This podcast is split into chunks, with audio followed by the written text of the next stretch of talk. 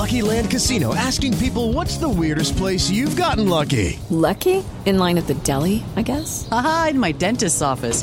More than once, actually. Do I have to say? Yes, you do. In the car before my kids' PTA meeting. Really? Yes. Excuse me, what's the weirdest place you've gotten lucky? I never win and tell. Well, there you have it. You can get lucky anywhere playing at LuckyLandSlots.com. Play for free right now. Are you feeling lucky? No purchase necessary. Void where prohibited by law. 18 plus. Terms and conditions apply. See website for details. It is Ryan here, and I have a question for you. What do you do when you win? Like, are you a fist pumper? A woohooer, a hand clapper, a high fiver. I kind of like the high five, but if you want to hone in on those winning moves, check out Chumba Casino. At ChumbaCasino.com, choose from hundreds of social casino style games for your chance to redeem serious cash prizes. There are new game releases weekly, plus free daily bonuses. So don't wait. Start having the most fun ever at ChumbaCasino.com. No purchase necessary. Group. Void were prohibited by law. See terms and conditions. 18 plus.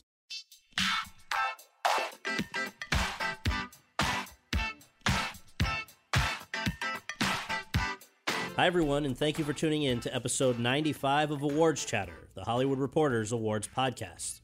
I'm the host, Scott Feinberg, and I am coming to you from the New York Film Festival with a special episode presented by the Empire Hotel. Today, my guest is one of the most talented, beautiful, and enigmatic stars of the present day, Kate Beckinsale.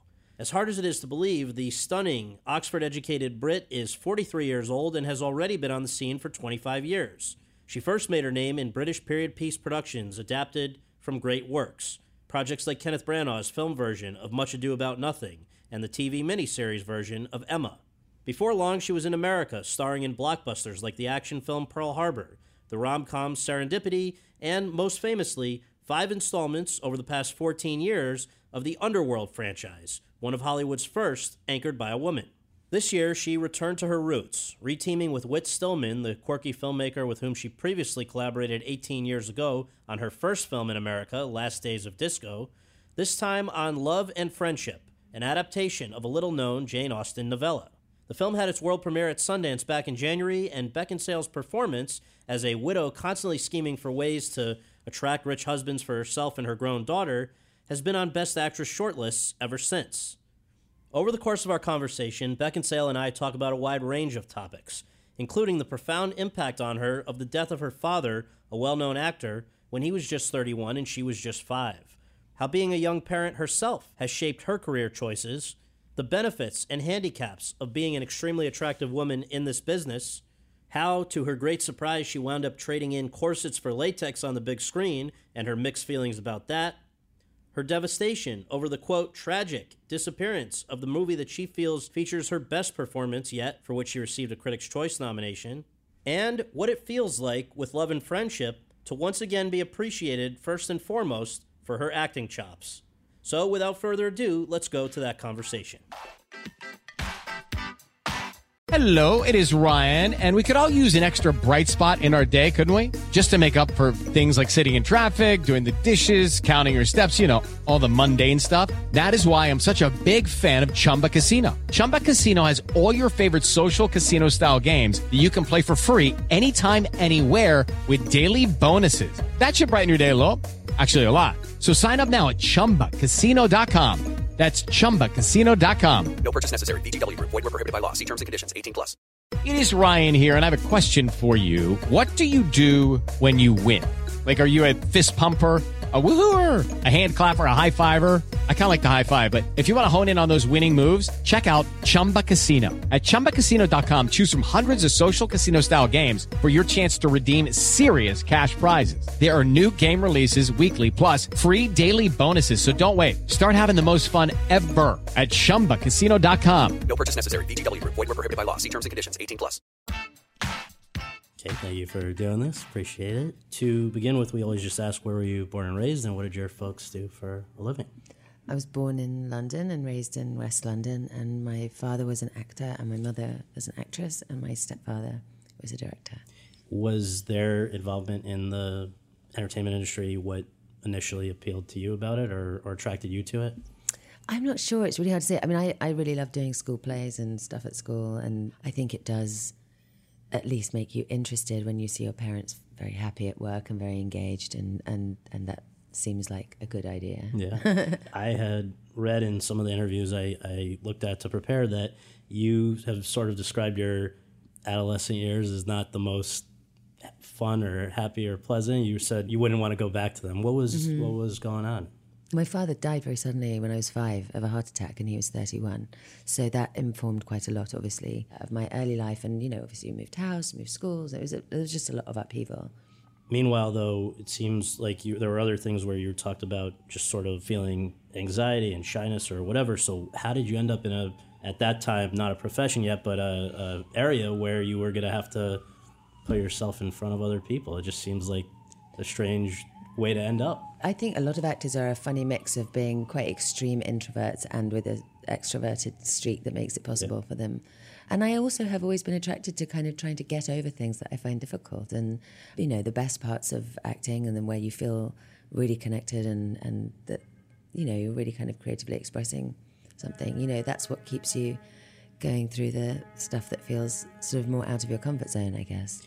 So I believe the the first professional opportunity was One Against the Wind. This is a TV movie, or was there something before that? Even? I'd done a few things before that, but that was probably my first one that was remotely American. and this right, and this was just on the brink of you going off to Oxford. So mm-hmm. was there any thought given to maybe putting school off to focus solely on the acting, or did you always feel you could juggle the two? I mean, I think I, I felt that I'd been raised by actors and around actors, and I knew I wanted to be an actress. And so I think there was a big part of me thinking about going to Oxford as being around people who were passionate about other things, and that that probably would be good for me just in my life, but also probably as an actor as well. Yeah.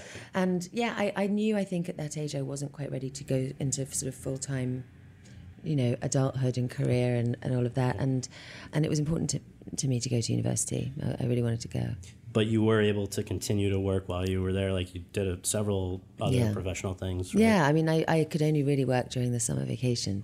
And my third year, which was a year abroad, because I studied languages, I lived in Paris and I, I did a movie there when I, in French. So. I think that first big one that I mentioned, One Against the Wind, came out. You did it before you started at Oxford. It came out after. Mm. How did that affect things for you at school? Were people were you suddenly a, a big deal to your classmates, or No, I mean the thing is, my fa- my father was very very well known in England, and um, he was well known for being a an actor in, in some really kind of seminal seventies comedies, and so he was famous in a way that you know I'm I'm not, and you know you're in people's homes, and he was sort of beloved, and then died very very young, so. I never had an anonymous name in England, mm-hmm. and I at that stage wasn't really aware of there being a world outside England. Right, so, right, right. so I, I, I always had that feeling of kind of slightly sticking out, and if I ever said my last name, people would say, "Oh, are you any relation to?" So, so, so there was there was always a bit of that anyway. And then when I started doing it, yeah, you know, I mean, kids can be kind of mean. You know, they kind of trap you into saying what you've been doing, and then kind of make out like you were like high on yourself. You know what I mean? You can't really win. It's awful age. Right. It was just an awful age, but it, people were cool, and and like I said, it didn't really bleed into my time there too much. But that year abroad, you decided you came away from that deciding that you would rather focus on the art rather than go back to school. Yeah, I did. It was a it's a weird one. I think when I when I applied to go to Oxford, they had two two courses for French and Russian. One was three years and one was four years, and so I applied for the three year one because I knew I wasn't going to last four years. and when I got there. I said, no, no, no, I seem to have been signed up for the wrong one. And they said, we don't have a three year course. We just put that in there. And I was like, oh, okay. So it was really never, ever going to be four years Right. for me. What was it that happened during that year abroad that that made you set on not going back? Well, really silly things, to be honest. I mean, I actually spent most the better part of that year making a movie, which was so low budget that they kept not being able to afford the camera. So it actually dragged on for a good nine months. So it was perfect for me. It, was Right. it worked the whole time. Right. My boyfriend at the time was also studying French at Oxford, and so we lived together. And then at the end of it, we broke up, and I remember thinking, oh, going back, and you know, all of my other friends. were doing three-year courses, so it's just going to be us, and we've broken up, and it's Yeah. going to be weird. And I'd also like to be just doing movies now, and so there was a, you know, personally and professionally, I just kind of felt like, no, That's enough. Yeah. yeah. How did Much Ado About Nothing with Kenneth Branagh come about? Because that was the, game changer in a sense, right? It was a different level. In That was my first summer vacation at, at Oxford, and you know I'd been going up for auditions and, and things, and, and that happened to be one that actually I could do because Right. it was shooting over the summer, and so yeah, I went and, and auditioned for him and got the part and was able to go off and do that and come back and be finished in time for school. So- and go to Cannes, right? That must have felt like a Cannes. big thing. It did, but it was weird because I think you know pre social media and pre anyone in England knowing what a publicist was or anything. It was very low key, and people were like, "Oh, now you're going to Cannes." I said, "Oh, okay." it wasn't like, "Do you want a hair, hairdresser or a makeup artist?" And here's this fancy outfit you're wearing. It really wasn't at all like that. And and no one even told me I could bring a guest. I mean, I would have brought my mum or something, but it was just, you know, it was kind of a bit of a shock to the system. To Uh. Be honest, Cannes kind of a lot. Oh yeah. You know. Oh yeah. Well, coming back from that, I guess your profile was continuing to grow, and the one that I just, if we're going incrementally, it seems like Cold Comfort Farm for John Schlesinger. I know you fought for that one, Yeah, right? Can you explain? Because, and the reason I think it's just important to touch on a few of these is that it seems like one in a way really did lead to the next lead to the mm-hmm. next and we can go through that but just why was that one one that you wanted to fight for I just thought I just I found I found so much humor and sort of heart in that character, and I felt very you know much like that was kind of a great part for me, and I felt really well equipped to do it. And um, I'd gone and met with him, and then I think I'd had a couple of auditions, you know, just t- little tests, and uh, and they kept saying yes, she's our favorite one, she's our favorite one. You know, we're just deciding, and then all of a sudden they said, "Oh, she's too young," and I thought, "No, that's a terrible reason. That's that's an awful reason." And anyway, I'm not. And like I said, I think I was still at Oxford, so I was very much in the habit of writing a, an you know an essay to prove a point. So I, I wrote him this letter, which was basically an essay with sort of page references and things of where Flora Post was exactly the age that I was. And you can only really be 19 when you do that or 18 or whatever and then found out where he lived and and luckily he had quite a big gap under his front door which I poked this essay under And it worked. and and he was such a brilliant and funny and amazing man it actually kind of tickled him and we stayed friends up until he died That's So- great. From that, I guess the, the next year you had Emma on TV, which Mm-hmm. timing wise, I guess was it was it frustrating that it came right after the film with Gwyneth Paltrow because in a lot of ways yours was better received, but it's just always I, I imagine the first one gets more attention. I think yeah, it was, and it, it set off a kind of a pattern. I remember when I was doing Last Days of Disco, they were Uh-huh. doing another disco movie. They're doing a movie called Studio 54, and then when I was Uh-huh. doing Broke Down Palace, they did another one about. I just seem to be like always in the always in the slightly cheaper version of two movies that were being made that were similar. But yeah, I mean, ours was it was completely different. Ours was kind of I think either eight parts or something. Yeah. Like it was a whole television thing, and yeah, theirs was a movie. But you know, I grew up in England. I've seen by the time I was making Emma, I'd probably seen at least eight Hamlets. So it's not like I think it, you know it's not open to a lot of interpretations. right. Yeah. Not long after that, you moved to America. What? Uh, maybe it wasn't considered a permanent move. I know it wasn't at uh, all. I uh, just went to do a movie. Right. Um, so how did that come? Because this is going to connect back to Love and Friendship eventually. But what brought you there? And, and The first American movie yeah. I was asked to do was by Whit Stillman, who was making this movie called Last Days of Disco. And at the time, I'd been offered a, an amazing play, a new play, and it was clashing with this movie. And I did my litmus test, which I always do, which is which one is more scary, and I should do that one. And the and the American one was more scary because I really had very little experience of America and Mm-hmm. beyond Disneyland and you know McDonald's. Didn't really know much Right. about it, and so off I went and did that. And then sh- very, as soon as I finished that movie, I went and did another American movie, but that was in, shot in the Philippines, which is called Broke Down Palace. And then after that, got immediately pregnant. And and my daughter's dad was in, on Broadway in a uh, play of a production of Amadeus. So we ended up going to New York and living there for a while because of him, and all sort of staying together as a family. And while we were there, I got offered Pearl Harbor. So Last Days of Disco though was like two or three years before Pearl Harbor. So was that just in the works for a long time? Pearl Harbor. No, God, no, no. I mean, I was sent a couple of pages when I, you know, was home with my baby in New York. Will you go and put yourself on tape for this? And sort of said okay. And Wow. then, then this whole thing happened. but we still didn't move. I mean, we did, I didn't move to America for a Until after that. uh, Pearl Harbor. Or Yeah. something. Yeah. So just to come back to Last Days of Disco for a second, I guess you had to learn your American accent Mm-hmm. for that. You had to.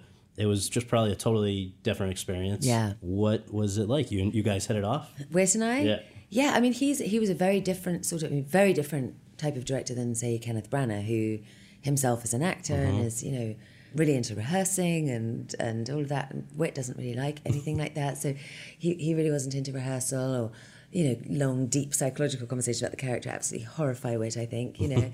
um, but he's very literary, he's very academic, and obviously I've had a big background in that. Yeah. So that was something that wasn't hugely alien, even though it did feel like a big responsibility because not only was it American accent, it was sort of a very particular strata of, Amer- of New York a- accent, Right. and it was his life really, um, and people that he knew, and and so you know I really wanted to kind of do a decent job because it felt very important Right, for him, you know. right.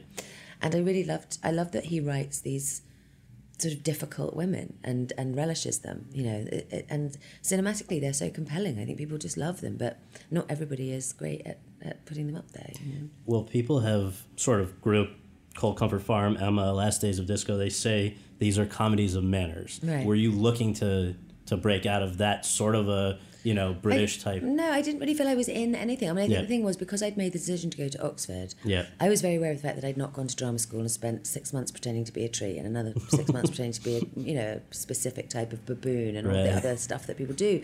So when I started, I thought, you know, what's really important is that I do as many different things, and that started out being okay. I'm going to do Shakespeare. Okay, now I'm going to do the lead in a movie. Now I'm going to do uh, production of Chekhov on stage. Now, I'm gonna- so while all the that other stuff that you've mentioned is going Yeah. on, all that was going on as well for me. So it really felt like in order to become as kind of muscular as possible as an actor, I just wanted to do as many different things. And so Pearl Harbor came along, and to be honest, on paper, it looked to me like a 1940s love story. And I didn't know who Michael Bay was, I didn't know who Jerry Bruckheimer was, and I didn't know what that meant.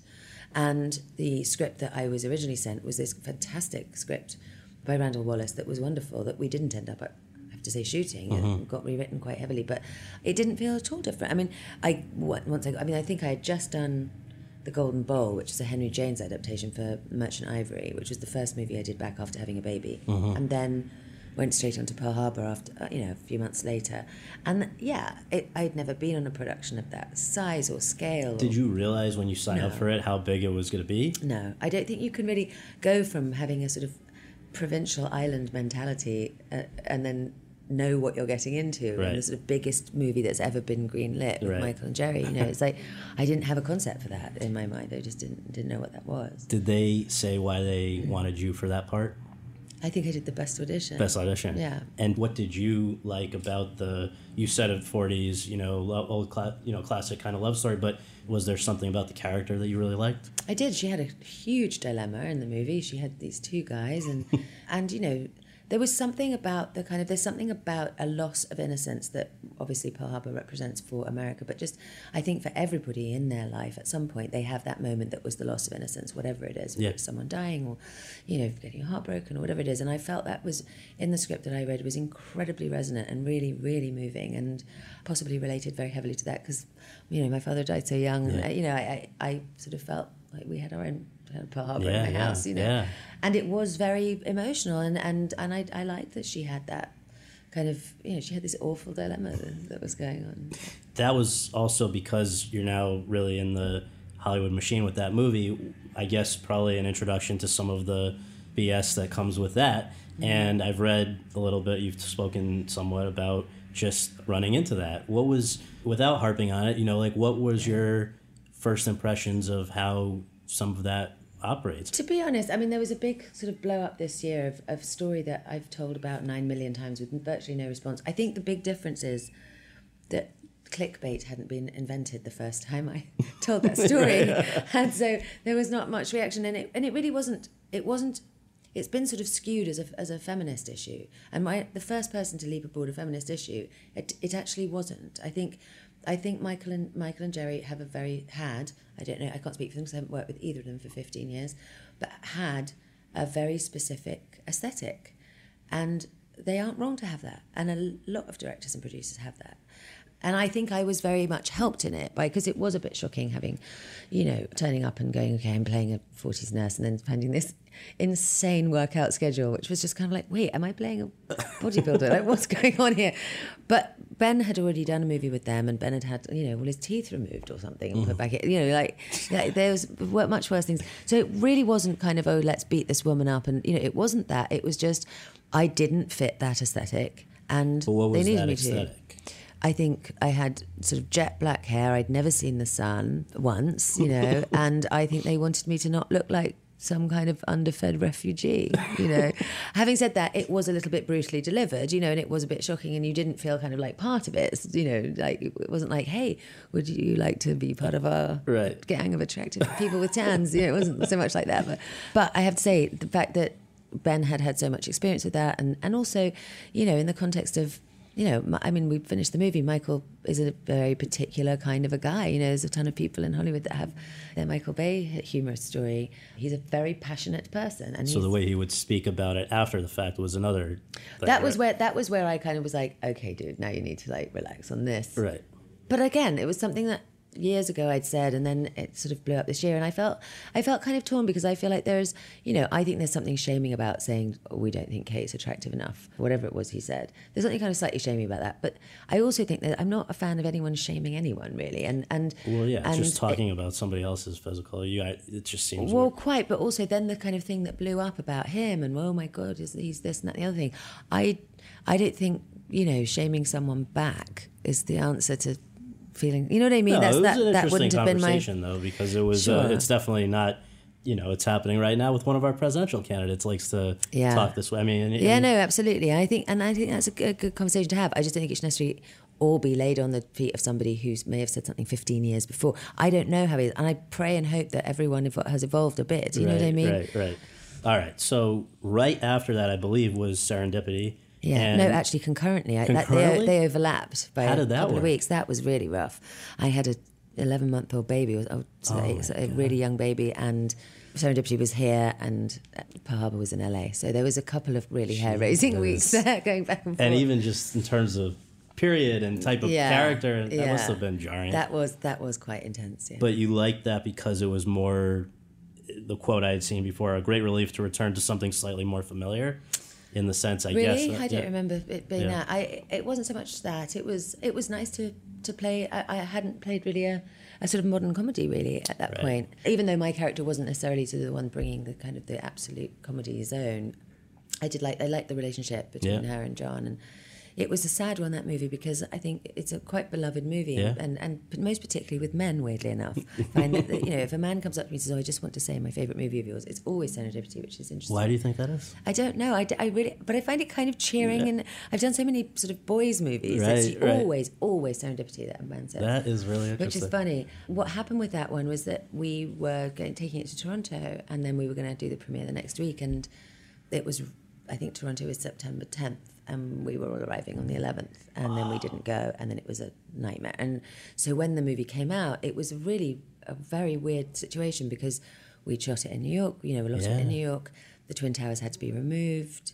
It was a really kind of awkward and, and yeah. upsetting thing. And then, of course, don't think any of us felt like walking down a red carpet saying, "Come out of your house, stop watching the news, and go and see our movie." Please. It just was, you know. So we, we did this kind of red carpet thing. It was very awkward, and of course, no one was going to the movies. Everyone was terrified. Like we were all terrified to be in a public place, Right, and everyone right. was home. So, so th- I don't think the movie really sort of opened particularly, but Right. because nobody was going to the movie theater. I but think it's I had saw this, it on a plane. I think a lot of people would catch up with I it think later. it's had this incredible life Yeah. post its cinematic release, Yeah. which was, you know, blighted somewhat by far more important Sure. things going on. Here's another quote that you said about that time, if I can just get your reaction. Quote, at 28, 29, I felt like the part I'd kept closed up for my own safety, I could now direct. And within minutes, suddenly you're in all these sexy photo shoots and you become associated with being sexy. Mm. Like your persona, probably as a result of Pearl Harbor and Serendipity, I guess back to back. It wasn't. It was Underworld. It was. It was Underworld. That's what started that? Yeah, I think so. It sounds like prior to that, you wouldn't have been okay uh, with that, you know, until that age. It wasn't even so much okay with the photo shoot. It was like a mindset thing. I think. I think I was. You know, I was fairly, you know, full blown feministy girl. Mm-hmm. Four older brothers. I can do what you can do type person growing up. And I started in this business at 16, and Mm-hmm. it wasn't very well policed in England, where you weren't constantly being offered a chaperone. And I was fi- finding myself going off. And, you know, t- to be fair, I was pretty lucky and nothing terrible happened. But I think I did have a kind of I'm not going to be that kind of long haired, pretty starlet that you feel that you can wrestle in a hotel hallway. I had, you know, steel toe cap Dr. Martens and kind of a boy's haircut and, you know, went around looking fairly cross and, and, and all that. And I think, I think that really did protect me, actually. I haven't ever had somebody you know, really seriously try and casting couch me. I haven't been asked those kind of inappropriate questions that I hear other actresses go into a you know, an audition with a really important director and the first question is, Are you dating? and things like that. I've never had that. And I think I did also not have for the first, you know, 10 years of my career anyone thinking, oh, here comes the sex goddess either. But I think it was something that I felt I was in control of having or not having. And so when I did fall in love with someone and feel kind of like there was a direction for that, then I, I think I felt comfortable, you know. And so, just chron- chronologically, Serendipity and Pearl Harbor were 2001. Two years later was when people saw Underworld and Yeah. that period that you're now talking about. First, I guess, how did that come about and what appealed to you about that? Because that was unlike anything up to that point. Ri- Right, and it sort of continued in the vein of me going, I need to find the you know the thing that scares me the most, and what my career. I think I, my hope for my career was that it would always feel like an apprenticeship, and I Yeah. would always be out of my comfort zone. And that really was outside my comfort zone. Also, I thought they were absolutely foolhardy for sending it to me because I really didn't know if I could do it. And Physically, you mean, or just yeah, it was any of it. You know, I think I'd had a couple of meetings for you know movies where you were playing a cop or something, and they'd say, "Well, but you know, she's very." She's sort of English and fragile, and you know she's a bit classy, and you're not sure she's got really an edge. And I thought I'm going to have to take care of that. so anyway, this thing appeared, and and I said yes, and thought, shit, now what? And had this kind of incredibly sort of life changing training period that was really useful in a lot of ways, actually. and you liked it. No, hated every minute of it, but it was one of those things that was really Right, good. You know, it was, right. it was, you know, it's like as an adult, it's not that common to have people say you have to become very, very, very good at this thing in which you have had no interest or requirement to do fast. Right. You know, it's it's wakes you up. It's like physical Sudoku or something like that. You know, it's wards off Alzheimer's. Right. It's good, and it was really liberating in a lot of ways. It really was. It really was, and I certainly didn't think there was going to be four or five or whatever Over movies. like 13, 14 years. No, I Yeah. really didn't. And that sort of evolved really from much more personal circumstances. You know, I think the second movie I did, we did that one sort of because we just got married and we didn't want to be separated and working together say, was. so you're you're you were married at the time you did the first one, or after the first one? Oh no, I met we met on the first On the movie first and then we got married. And I Okay. think the tough thing about this industry is, you know, especially if you're married to a director, if they go to work, they go to work for two years, you barely see them. and we Right, just got married and we started making a, you know, trying to make a step family with a little kid and all that, and it didn't feel right that we would all be off far flung corners, and, you know, and so. There was a perfectly good commercial reason to do a second movie, which the studio really wanted to do, but actually, personally, was was more pressing that we could all Mm-hmm. At least you know stay together. And then they did a third movie without me, which was fine, and everyone still thought it was me because I think they did something weird on the poster and, and made it look similar. Look like you, right? Yeah, and then the fourth one was you know much after, mu way long after that. And, Right. You know, Now we got a fifth this Now we got year. fifth, All right. And the funny thing just is that you would the the way it's been written about is like you you'd been in all these corsets and now you're gonna go into latex. You can't get can't get a and break. still a corset. That's a what's, corset. that's what's so crazy is that Underworld has a corset too. Yeah. Well, I love your quote. I've never been able to have a big lunch on a movie. Ever. Yeah, exactly. I long for the one where I'm in sweatpants. I know Bridget Jones' Diary. Right, like right. sweatpants. Talk about the way that those movies, I guess starting with the first, impacted the rest of your career and career opportunities and things afterwards. Did people now, in a weird way, and, and let me just hate to keep pulling quotes, but there was a good quote where I was quote I was so anxious not, to not pigeonhole myself that I ended up pigeonholing myself in the page that was furthest outside my comfort zone. Yeah, that's a weird feeling. That Yeah. was a really weird feeling to go, oh my gosh, I've, I've, I haven't given enough thought. The thing is, what you also have to remember is, right when I started doing American movies, I got pregnant probably 10 or 12 years earlier than any of my friends or anyone normal Right. that I knew. How old were you were? I was like 23 or something. I had babies. So it's like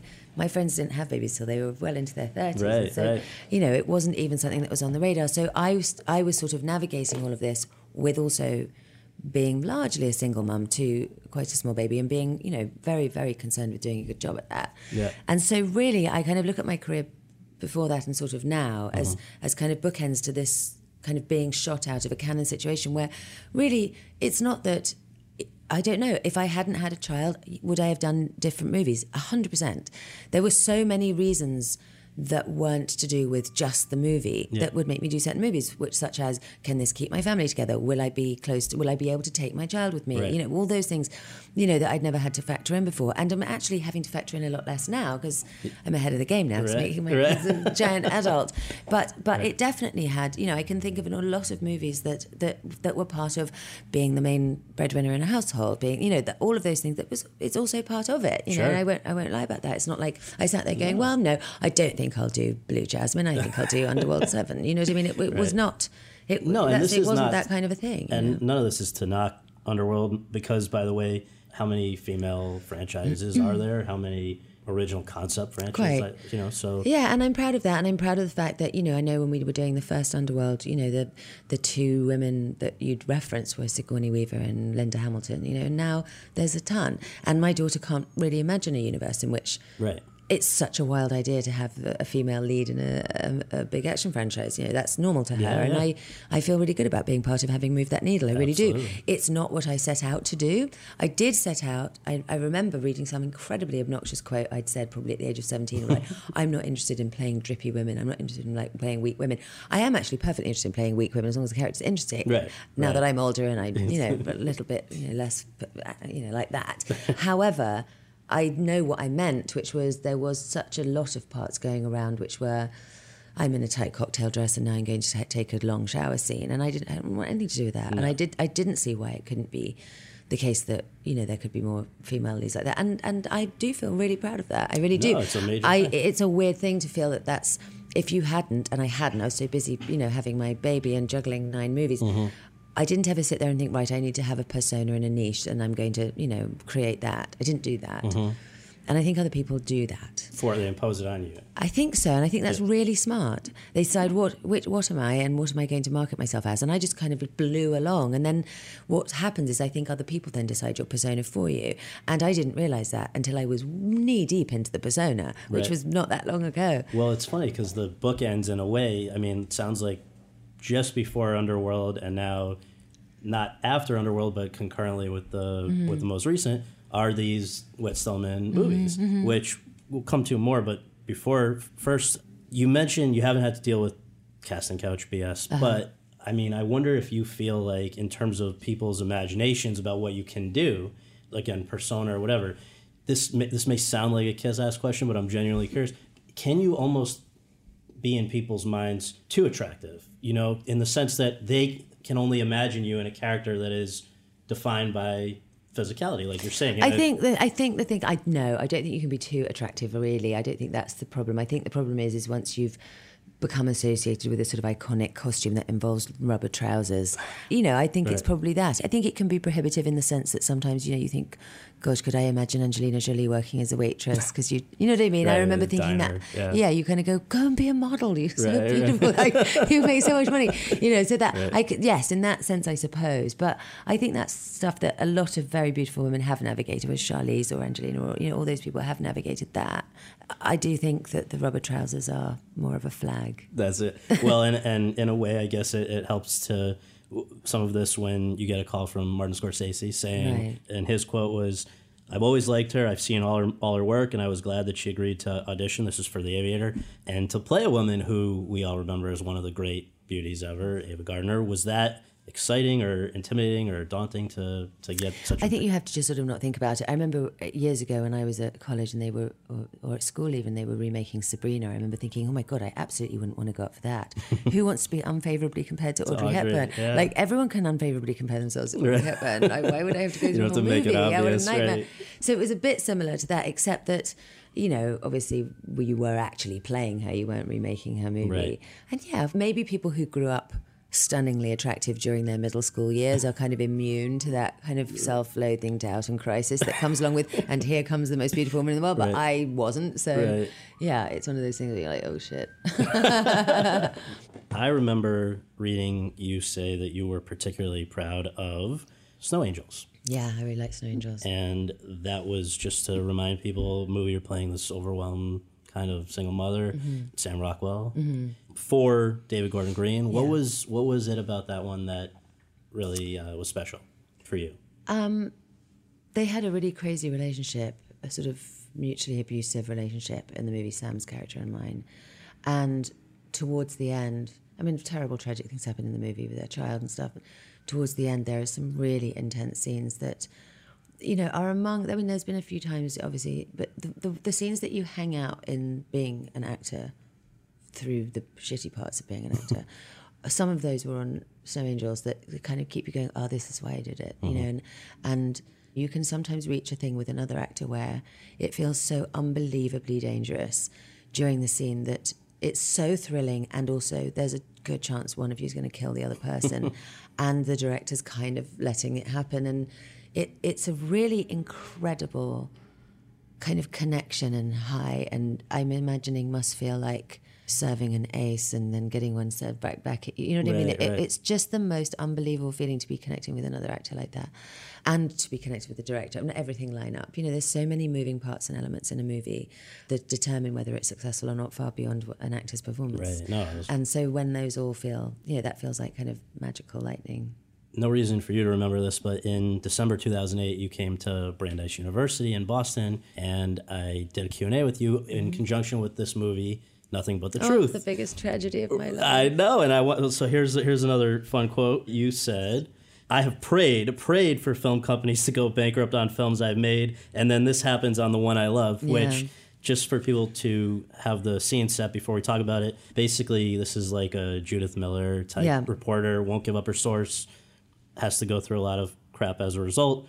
You got a Critics' Choice nomination. The we and the press watched it, but unfortunately, the company distributor went out of business. Yeah, it was literally like I mean, it was just one of those amazing things that, that was a story that was sort of you know fairly loosely based on, or not that loosely based on Judy Miller, and Judy had had such a kind of bashing and beating and prison sentence and press nightmare, and she really didn't want anything to do with it, and we managed to you know tease her out to come and actually talk to me, and that was just sort of you know that's kind of like getting Bambi to come eat out of your hand. You know, it felt mm-hmm. like such a privilege and we shot it in Memphis and we shot it in actual prisons that were working prisons. And it was, you know, a really amazing shoot. And we had Alan Alda and Matt mm-hmm. Dillon and Vera Farmiga, who's being, Yeah. and they're all being just so brilliant. And Rod's a good And actor's Rod director, right? Rod was wonderful and had written a great movie. Right. And it was just the most brilliant kind of collaborative. It was one, again, one of those ones where it's rare that everything, you've got a great script and then you get great actors and then the director directs it really well and it all works. And it's a movie that you're incredibly proud of and you can actually bear watching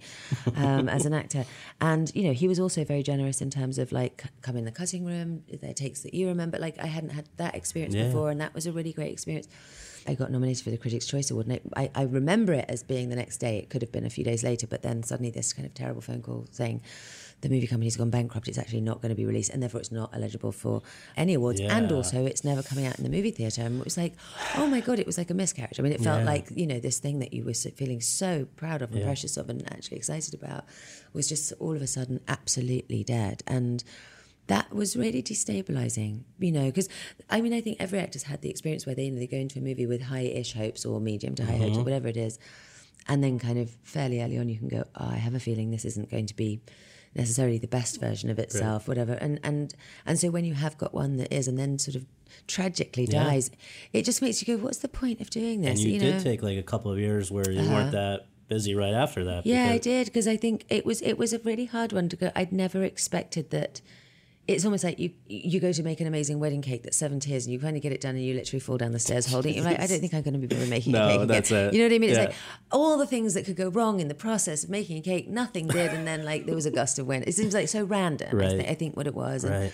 and it also really I think made me feel like as an actor you are so utterly powerless in terms of you know you can't protect yourself you can't protect your performance. You're completely at the mercy. And i think that took a little bit of the momentum out of it for me. Mm-hmm. And and it did. And actually interestingly enough i think what's made me m- much more sort of you know into it lately is that as my daughter has got older and i have, have had a little bit more headspace i have mm-hmm. been able to be more involved from the beginning of projects or finding material to write mm-hmm. myself or things like that. And, and and I think that does offset that strange kind of bungee jumping solitude of being an actor where there's only so much you can do. Right, right. you know what I mean? I'm sure there have been plenty of great performances that have been screwed up in a hundred the percent editing yeah. And the thing is you just can't be that good in a bad movie. There's a cap. There's just a cap. Right. Yeah. okay, so obviously jumping over some things, but the but this January people go to Sundance, and I think that many of them, you know, everybody's curious, especially in the indie community. Whit Stillman, yeah let's see what this is. been a movie for a long time But I mean, I don't think anybody could have anticipated how favorably people reacted to Mm. Love and Friendship. It's been like one of the best reviewed movies of the year, Yeah. and people loved your performance in it. And again, just to set the scene, this is sort of a lesser known Jane Austen novella. It was called Lady Susan. You're playing Lady Susan. Mm-hmm. Whit has said, "quote When I was writing it, I was thinking of Kate that she was the best person for it." Meanwhile, it's been 18 years since you last worked with him, so been that a must long have pregnancy. Yeah. Well, he said he was thinking of me when he was writing it, but I, he didn't. Obviously, at the time, I think I was 22 and couldn't feasibly have had a 17 year old or 16 year old daughter. Oh, so he was thinking about it back then. Yeah. Oh, that's crazy. Isn't that wild? And the thing about Whit that's so amazing is one, he's so interesting in every Mm-hmm. way, but two, he leaks out information in the most titrated way possible. So I didn't find this out, and he tends to not share that Yeah. sort of thing unless you're in a panel at Sundance in front of Right. a bunch of people. saying, oh my god, really? Like I, I find out when everyone else finds out. right, yeah, it's right. funny. He keeps his cards close to his chest. So you said, "quote It felt very familiar and quite weird because Whit was the one who dragged me out of that, in you know the kind of Period. period, piece, whatever, and into America. And then just when everyone went, oh, she does American movies, Whit then took me back to Austen. Yeah. So was Feels that really nice. when you heard from him? Were you, what kind of went through your mind? Did you know this material? Did you know Not anything? at all. I got sent the script and I read it and I thought, okay, it says it's Jane Austen, but it obviously isn't because it's really so funny and kind of modern funny and dark. And I thought it must be. I remember when I did Emma, there was a big trend of uh, people writing novels sort of as a sequel in the style of, you know, Sense Sensibility or Pride and Prejudice or whatever. And I thought it was him doing that. I really didn't, I didn't cross my mind that it was really original and also arrogantly assumed I would have heard of it. So, so then, yeah, then it, I was also really interested because Whit, you know, as I said, Whit is such a fascinating character and so deeply, deeply talented, and had sort of disappeared off the face of the earth. And there was, a, I think he, there was some kind of, he said to me, he tried to get in touch with me, sort of eight years into the sabbatical, yeah, the right, sabbatical that he took. About some movie about aliens or something, which I probably just didn't believe, Right. not knowing this extent of you know its eccentricity. But then when he came back, it was just so fascinating to go. God, I'd love to do that. I'd love what an amazing thing to be able to go, get back, not just with him, but with also Chloe, Yeah, and right. and have a different dynamic in our friendship. And because people should remember she was also in Last Days. So another th- level, I wonder if you related to the character on. Obviously, she was also a young single mother. Mm-hmm. That's and that's a central part of who she is. Figuring out life for both of not just herself but for the daughter. I mean, Yeah. is a character that you you feel connected to this character in an unusual way? I mean, I felt very connected in terms of the fact that I, again, it was a it was a similar thing with with Cold Comfort Farm, where I just felt like, oh, this is so exactly my kind of humor. I love, I love that kind of character humor where the character's got kind of a blind spot and could be just the most awful person in the world, but actually is somehow Likeable, charming and right, likable. yeah. And I just, it's a it's a difficult one, and I I'm really attracted to to those people that you go, oh, I don't like them. Oh no, I do like them. You know, I am really attracted to those characters, and they don't come around that often, actually. So. And the language, the type of long speeches, and the like, all like that. I mean, it was Yeah. fairly intimidating to, you know, you look at the script and go, hold on, hold on a minute. You got a That's, I'm lot. still talking. Yeah. I'm still talking. There was a lot of that. How long have we got to shoot this? 26 days. Oh, that's not very long. I'm going to be speaking the entire time. Right, right. So that was that. But uh, it was it was a wonderful thing, you know, to come back and, and if we had shot it in England, that would have been, you know, really bookends. But we Where shot, did you? We shot it in Dublin, which I'd actually not spent much time in Ireland. So Yeah. I wasn't right really on home turf. Right, I kind right. of say I was, but I wasn't yeah, really. nearby. Yeah. It's also interesting to look at that movie through the sort of feminist prism because Yeah. This woman was maybe sort of a weirdo in her own time, but today, there'd be no movie. Be She'd no- just be a normal woman. That's the thing that I think was interesting about it as well, is that she's re- she's sort of received as this sort of devil and this serpent, and oh my god, isn't she terrible? She's appalling. And I remember I started doing press for the movie. I was kind of like, but the thing is, though, you kind of have to see her in context of the time period that she's in. A woman of that time. She can't really have an education. She can't really have a career of any, you know, note. What's your choice? A school teacher or nothing. You have to marry to have any kind of freedom or liberty and you have to marry someone who has money, which means you're probably not that attracted to them. Your world is small, and your ways of surviving are the ways a dependent survives. And she's kind of circumnavigating that. and for her daughter. for herself and for her daughter. And so, in that sense, you know, I, I don't see her as just this, just this kind of sociopathic, narcissistic monster. I think she's somebody who's really kind of, you know, in the fray in terms of what was going on for women at that time. So, were you at Sundance in January? Yeah. What was that like? I mean, to I'm sure it's fun just to be there, but to then have a movie that goes over I'd so never, well. I'd never been before Never been? either. No, I'd, I'd, um, I was supposed to go for Snow Angels, but I wasn't well and I couldn't go. Uh-huh. So it was a pretty wild first taste of Sundance. It was amazing. I mean, the thing was, is that you know, I didn't know how the movie was going to come out. You hope, you know, I hope it comes out well, and I'd seen it and I'd liked it, and that's awfully unusual, you know, when one is in the movie. Right. And then seeing it without, you know, it's just that thing where you wonder if other people are going to get it, you know, uh, uh, in the in the way that you do, and you're so close to it. But they really did seem to really like it, Yeah. and that feels very nice. And in terms of what's next for you, you mentioned your daughter is now going out into the real world, I guess. Um, Mm, Nearly, not yet. Not yet, Close, almost. yes. Uh, is she into acting as well? She it is, seems yeah. it's in the family. I'm afraid she's. Uh, if there is any truth in the DNA, she's absolutely screwed because her, dad obviously is an actor as well. Right, right. Um, and, luckily, we've seen her now in acting, and she's good, so we can go. okay, You you're can allowed. breathe easy, Yeah, yeah. uh, that would have been very awkward. But I'm now. I'm actually about to start mo- shooting a movie here in New York. Can I ask on what it Monday? It's called The Only Living Boy in New York, and it's an Allan Loeb script that Marc Webb is directing with Jeff Bridges and um, Callum Oh, awesome. Turner Yeah, and yeah. Pierce Brosnan. And then also, I heard you are writing. Yeah, that's almost done. Um, Emma Forrest, who's a brilliant writer who actually went to the same high school as I did a couple of years below, and we vaguely knew each other then. Turns out to be the only other person in LA who doesn't have a driver's license, and uh, that isn't why we're writing together. Right. It actually makes it far more difficult. Thank God for Uber or whatever. Right? exactly, exactly.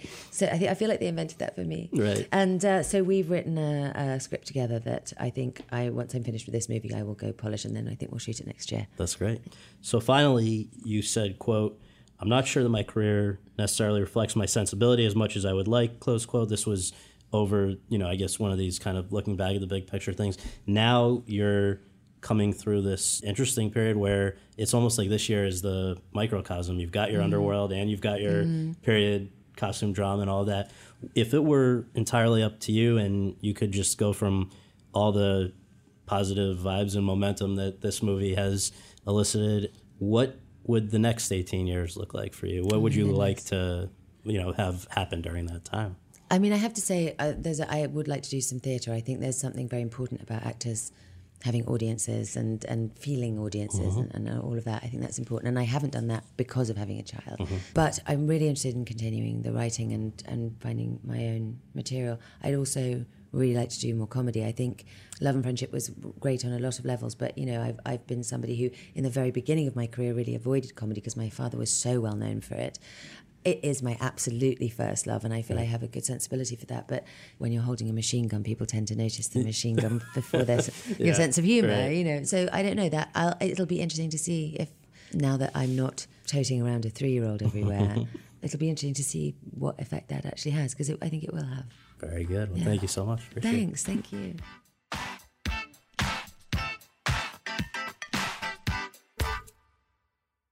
Hello, it is Ryan, and I was on a flight the other day playing one of my favorite social spin slot games on chumbacasino.com. I looked over the person sitting next to me, and you know what they were doing? They were also playing Chumba Casino. Coincidence? I think not. Everybody's loving having fun with it. Chumba Casino is home to hundreds of casino style games that you can play for free anytime, anywhere, even at 30,000 feet. So sign up now at chumbacasino.com to claim your free welcome bonus. That's chumbacasino.com and live the Chumba life. No purchase necessary. Group. Void prohibited by law. See terms and conditions. 18 plus.